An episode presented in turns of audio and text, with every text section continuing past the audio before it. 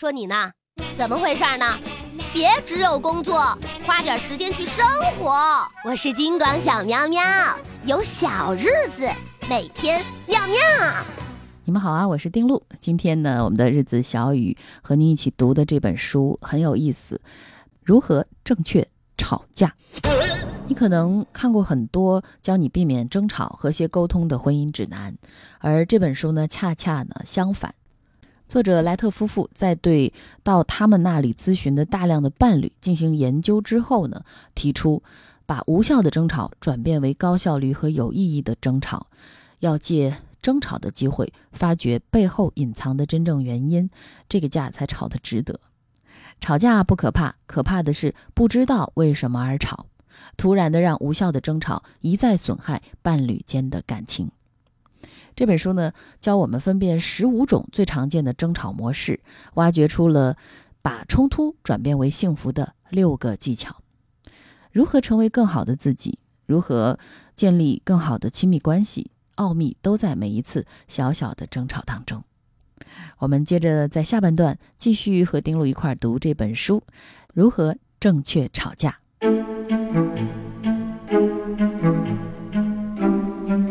九种模式呢，就是原生家庭的矛盾了。有一次啊，朱迪斯，也就是这本书其中的一位作者，他参加这个奥普拉的一个访谈。这次呢，参演的嘉宾呢表现得很糟糕，让这位充满传奇色彩的名嘴奥普拉呢束手无策，连连摇头，建议朱迪斯呢提前录好，尽快的结束这场灾难。那期节目的主题就是家庭的争端。哎，你看奥普拉这么一个能言善辩的脱口秀女王啊，她都没有办法 清官难断家务事，可见一斑了吧？所以她就把这件事情交给了心理咨询的专业人士啊。这本书的作者朱迪斯·鲍勃，相当于呢，现场的嘉宾夫妇呢，就在这个现场就吵起来了。一个说呢，你妈妈快把我逼疯啦；另一个说，哎呀，你爸爸再多插一句嘴，我就我就已经愤怒到极点。两个家庭的争端啊，是最棘手的问题，所以为什么奥普拉也搞不定啊，就是这个原因。而心理学家认为，这个过程其实啊，不用去害怕吵架啊，妥善的处理四个人、两个家庭之间的关系，有助于我们人格的进一步完善。可以通过这种方式培养自己的独立人格。第一呢，你在吵架里健全了自己独立人格，你知道父母有时候他们的争吵。你包括像你的丈夫和你的妈妈，也就是女婿和丈母娘之间的争吵啊，其实从心理学的角度讲，是跟你没有关系的。你应该在心理上画上界限，有自己的防御。他们俩之间争吵，你不用去为他们的情绪买单的。所以，如果你一搅进去，这个事情就更乱了。当然，这有一些颠覆我们的传统观念，总觉得啊，一家人闹成这个样子，你居然不管，啊，不能这样吧？就算你是法官，就算你是奥普拉，其实你也没有办法，对不对？更何况你只是一个普通人，你并没有这样的能力和专业知识对他们进行疏导。就算你有，你也应该明白，当事人如果没有主动的意愿，他又怎么能够有勇气真的去面对真实的世界呢？吵架虽然是有助于建立独立人格的，但不是每一个人都有这个需求啊，是吧？所以，我们很多时候跳出来要在这个家里当裁判、当救火员，其实就是有一种很不健康的心态，觉得我要制止这场吵架，我要是把这场吵架制止住了，我裁决了，那我就是成功的一位家庭成员。其实这样的做法呢，恰恰就是没有理解吵架真实的含义。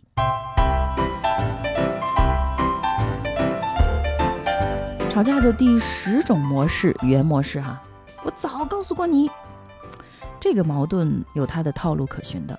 一方面说了这句“我早告诉过你”，自己没事儿了呀，我尽过责任了，对吧？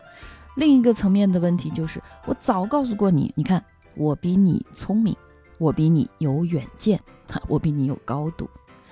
但是每次啊，一出现我早告诉过你这种争吵，那后面的话。都不会好听了，对方还会非常的排斥，所以有必要记录以下我们的这一段日子小语。当你潜心观察这一类争吵的时候，不难发现，源自你内心的自卑与自负已经开始影响你和伴侣的关系。在之后的相处里，你那些固化的思考模式和狭隘的感知，甚至是行为模式，都可以得到转变，从而构建更为稳固的亲密关系。和这个比较像的，但是又不能互相替代的是十一种模式。你总是怎么怎么样，你从来不怎么怎么样，你总是不听我的，你从来都记不住我的生日。这种语言一出来，嗯。你要说打情骂俏呢，说一说好像还行啊，好像还有点娇嗔，但是经常说，经常说，而且是经常愤怒的说，这就不让人开心了。这类争吵在心理学上有一个非常有价值的分析结论，就是这类争吵往往就会变成自我实现的预言。我们不仅会去这样说对方，而且对方呢会。慢慢的有意无意的就开始去证实。那如果你要这样说自己的话，最后你也真的会变成这样。其实我是非常反对啊，有一些朋友哈，我平时也会提醒我的朋友，他们经常说：“哎呀，我就是个路痴，哎，我就是个健忘症，哎，我就是个拖延症，哎，我这个脑子就是笨。”我会在旁边，嗯，去提醒他们。当然，如果我老提醒，我也变成强迫了，是吧？所以我听到了，能提醒咱就轻轻说两句。你要是实在不听呢，也就作罢。那以前我可不是啊，我一定要 跟你讲清楚这其中的道理。但是往往对方是很难接受的，因为自证预言会让他感觉自己 比较有远见，比较聪明。他已经判断了自己就是一个健忘症患者，啊，并且呢，他不断的告诉自己：你看我又忘了吧？你看我又忘了吧？你看。这次我又没控制住情绪吧？你看，我对自己的认识是很清楚的。其实这就是一个自己跟自己对话的过程。如果你跟自己的对话认为自己是可以做到的，你的行为就会去证实自己能做到。那你反复告诉自己做不到，嗯，当然慢慢的就会失去信心了。那你对伴侣、对孩子、对亲密关系有这样的态度，那不一样的结果就是他会去证实这些预言吗？所以。这类的争吵啊，其实是因为你并不相信自己的需求能得到满足，往往源于频繁体会到各种消极的经历，并且试图传达不安的情绪，却感到对方并不关心你的这种情绪，没有得到解决方案，或者是暗中堆积的负面情绪彻底爆发，从而将对方的行为全盘否定。您正在收听的是《小日子之日子小雨》。十二种模式，你骗了我，哎呀，这种也很常见啊！你这个骗子，你就是个陈世美啊！这种对话也是特别特别的多的。你包括你为什么不告诉我你辞职了？你为什么不告诉我你从我的账户里取了钱？你为什么不告诉我你暗中在跟别人交往？那当然不能告诉你是吧？你为什么不能给我看你的手机？总之啊，很多，意思都是你为什么要骗我？承诺没有兑现的时候，我们都会指责对方骗了自己。但我们这个时候呢，其实问题的根本是我们把把握自己命运的权利交给了对方，把自己幸福的主动权也交给了对方。我们的目标是什么呢？在这种模式里，我们的目标应该是去理解这个承诺，理解秘密或者谎言的本质。他为什么要欺骗我？如果你去深入的探究一下这个事情产生的原因，问题其实不在于某一个具体的谎言怎么怎么样。我们呢寻求的答案也不是敷衍了事的回答，甚至也不是发自内心的忏悔，说啊我真的不该骗你，请你原谅我，我以后再也不会这样了。解决不了任何问题。争吵是一定要的。但是这种类型的争吵的焦点应该落在信任上面。为什么有一方感到无法信任对方了呢？以及这一对伴侣应该怎么才能重建对于彼此的一个信任？这才应该是问题的根本。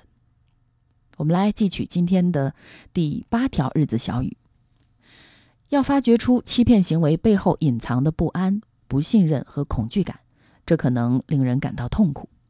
但无论是对个人还是伴侣之间的关系，这样做都具有极大的启发意义和治愈作用。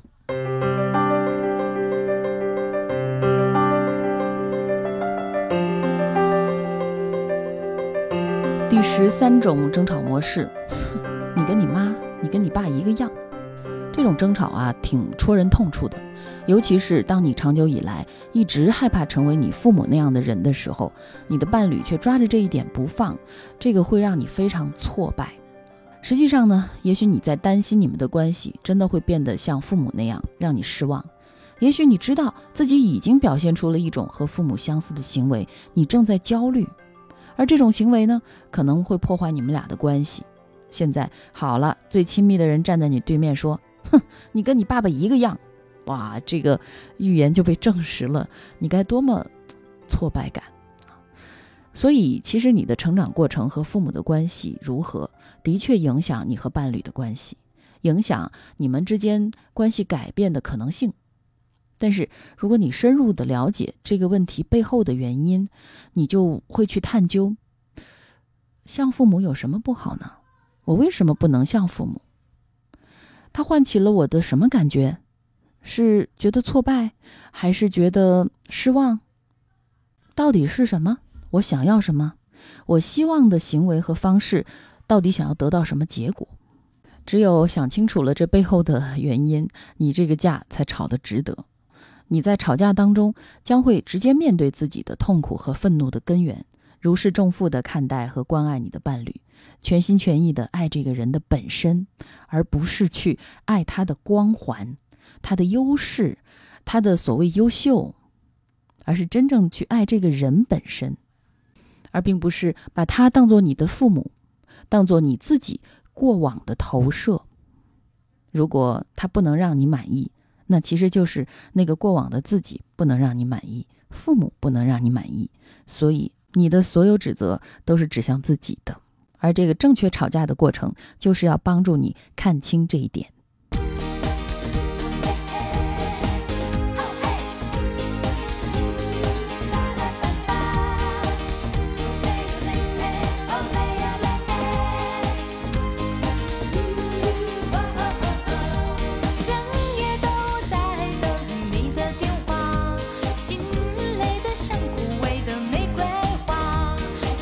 是第几次劝自己别那么傻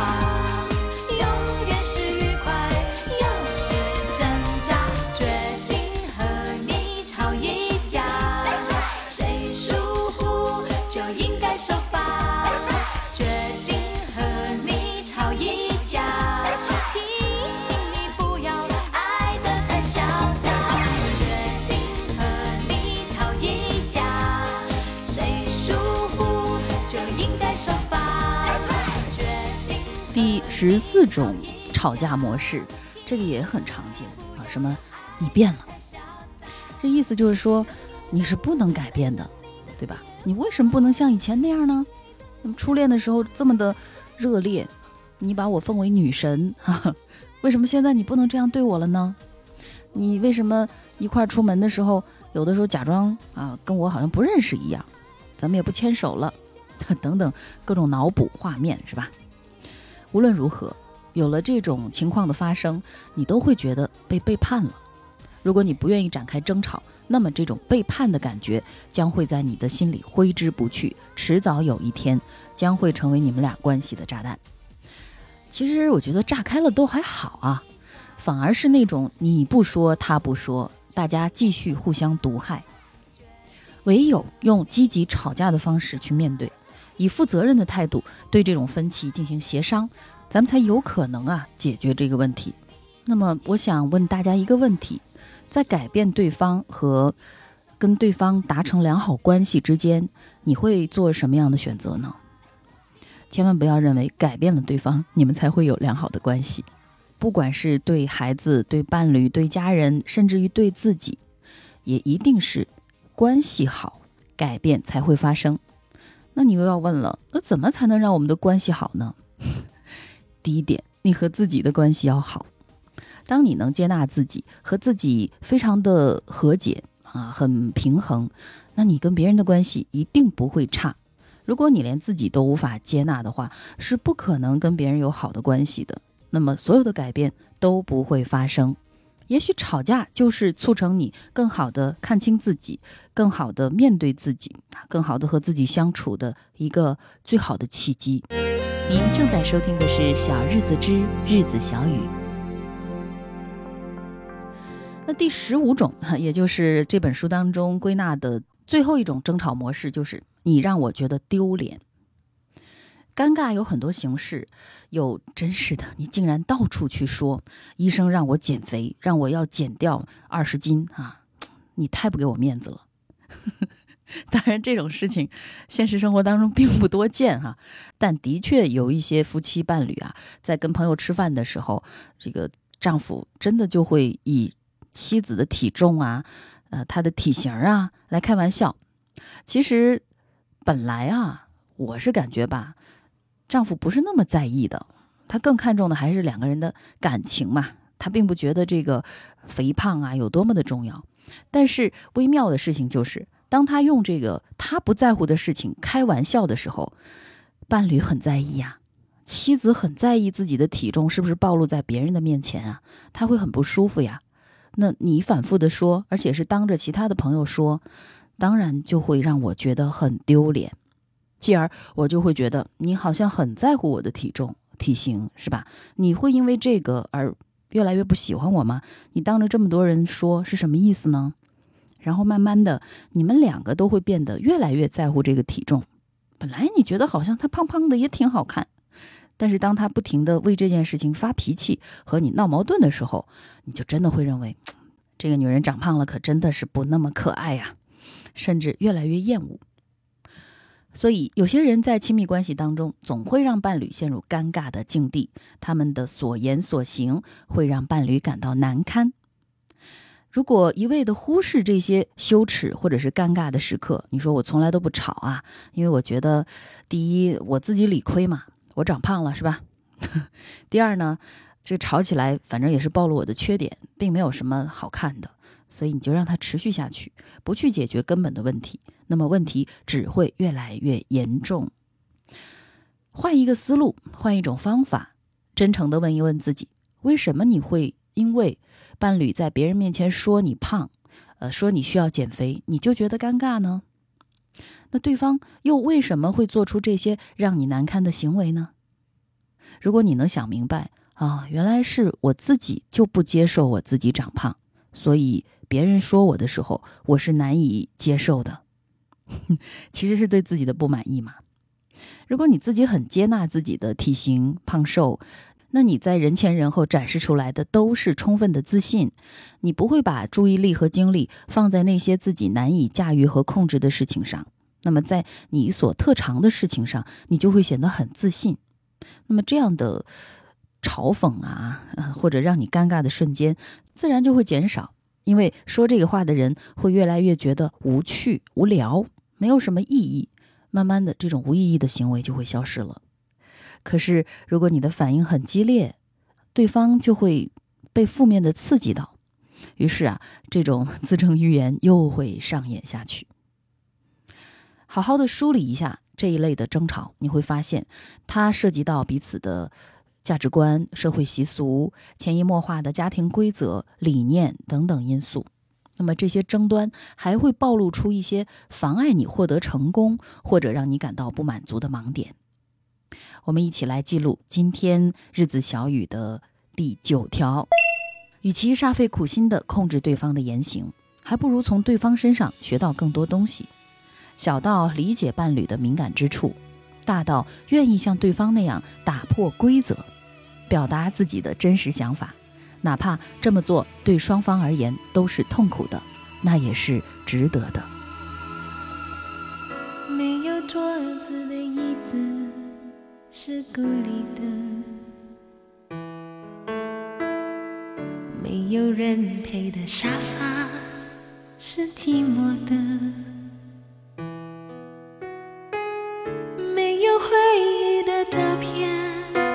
是平板的，没有人接的电话是不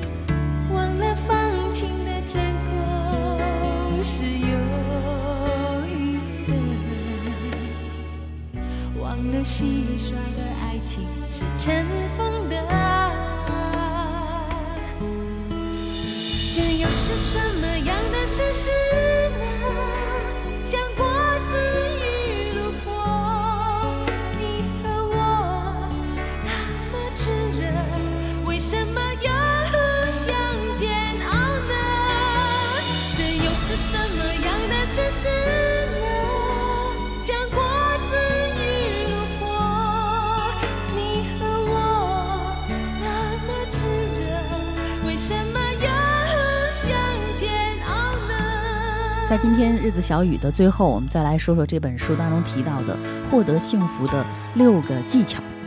我的老师经常说哈，呃，老外写书就是这样，一二三四五，逻辑线条非常清晰，让你容易把握。比如这个第一个技巧，唤醒渴望。比如当你责怪伴侣刚刚做的菜里面放了你特别讨厌的香菜的时候，你真正渴望的其实啊是让他。觉得你很重要，他要承认你的重要，所以你看透了这个问题，就不要在香菜这个事情上老指责他。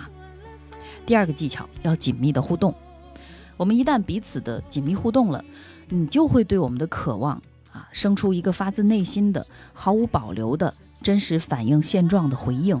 通俗一点讲啊，我的理解就是有话直说，直接告诉他你的需求。这样呢，不仅能够满足自己的渴望，还能够承认满足对方的渴望。因为我刚才说了嘛，有需求对双方来讲都是合理、合情、合法的。为什么不让人说？就因为他没有满足你吗？这样的互动不叫互动，你是在控制。第三个技巧就是揭露问题。他说，你将进一步挖掘、探寻到底发生了什么，为什么某些行为会激怒你，这能反映出什么呢？你自身的问题，还是某些未解的心结呢？和你的伴侣分享答案吧。你开始发现自己的信念矩阵，就是你会从各个立体的层面看到你的行动的态度、个人的偏见、错误的信念构成的神经网络系统，而不是单个的去看事情的一个一个的点。你会形成系统思维，你还会从他人那里寻求到反馈，尤其是关于你和伴侣之间的反馈。所以你要敢于去在吵架当中揭露问题啊，不要怕痛苦，痛苦就是我们成长的机缘。第四个技巧，解放自我，要走出习惯的牢笼，要去做那些为什么不的事情。比如说，你明知道下一句话可能会激怒他，但是你知道这句话是应该说的，是对的。当你呃听过这本书或者读过这本书之后，你知道自己做的是正确的事情。那你就要勇敢地做出这样的颠覆，你将分享的是真实的自我，颠覆以往好斗的行为模式。你知道你是在追求真理。那作为个人的同时呢，你也作为爱人的学习和成长的镜子。相信一切都是从爱出发，而不是控制。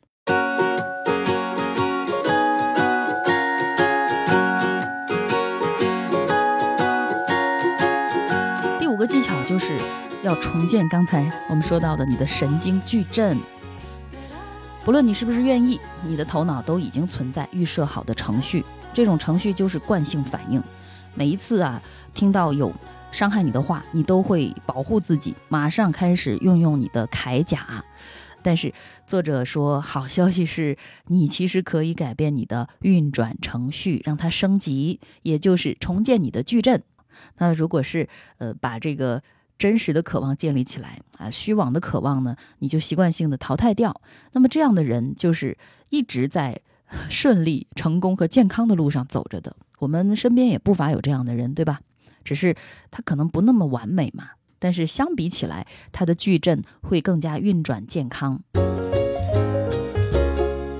重建矩阵不是那么容易，它非常痛苦，甚至是一个战略性的行为。你要摧枯拉朽，你要把自己打碎重建，不容易。你可以拉上一个伙伴儿。那其实谈恋爱呀、结婚啊，很多时候就是在做这样一个重建的过程。当这个重建成功的时候，你就会感受到两个人在一起幸福的每一个瞬间。好，第六个技巧就是坚持行动。你在坚持行动当中，更加投入的面对关系，持续的取得进步，最大限度地提升你的愉悦感、参与度、个人发展的水平，并且对你自己的世界做出贡献的时候，这就是我们所谓的甜头。当你尝到了甜头，自我成长就会成为一个新的系统啊，已经固化在你的脑子里。当然啊，这里有一个危险，就是新的系统固化以后，它也会成为一个陈旧的系统，时间问题而已。所以，为什么要时时坚持行动，时时觉察自己，时时更新你的系统呢？就是这样的一个道理，跟手机内存一样啊，你要每天清理呀。我们不可能用一个小时学会吵架和亲密关系的智慧，但至少我们在今天这一个小时的时间里明白了一点，我们已经开始改变了。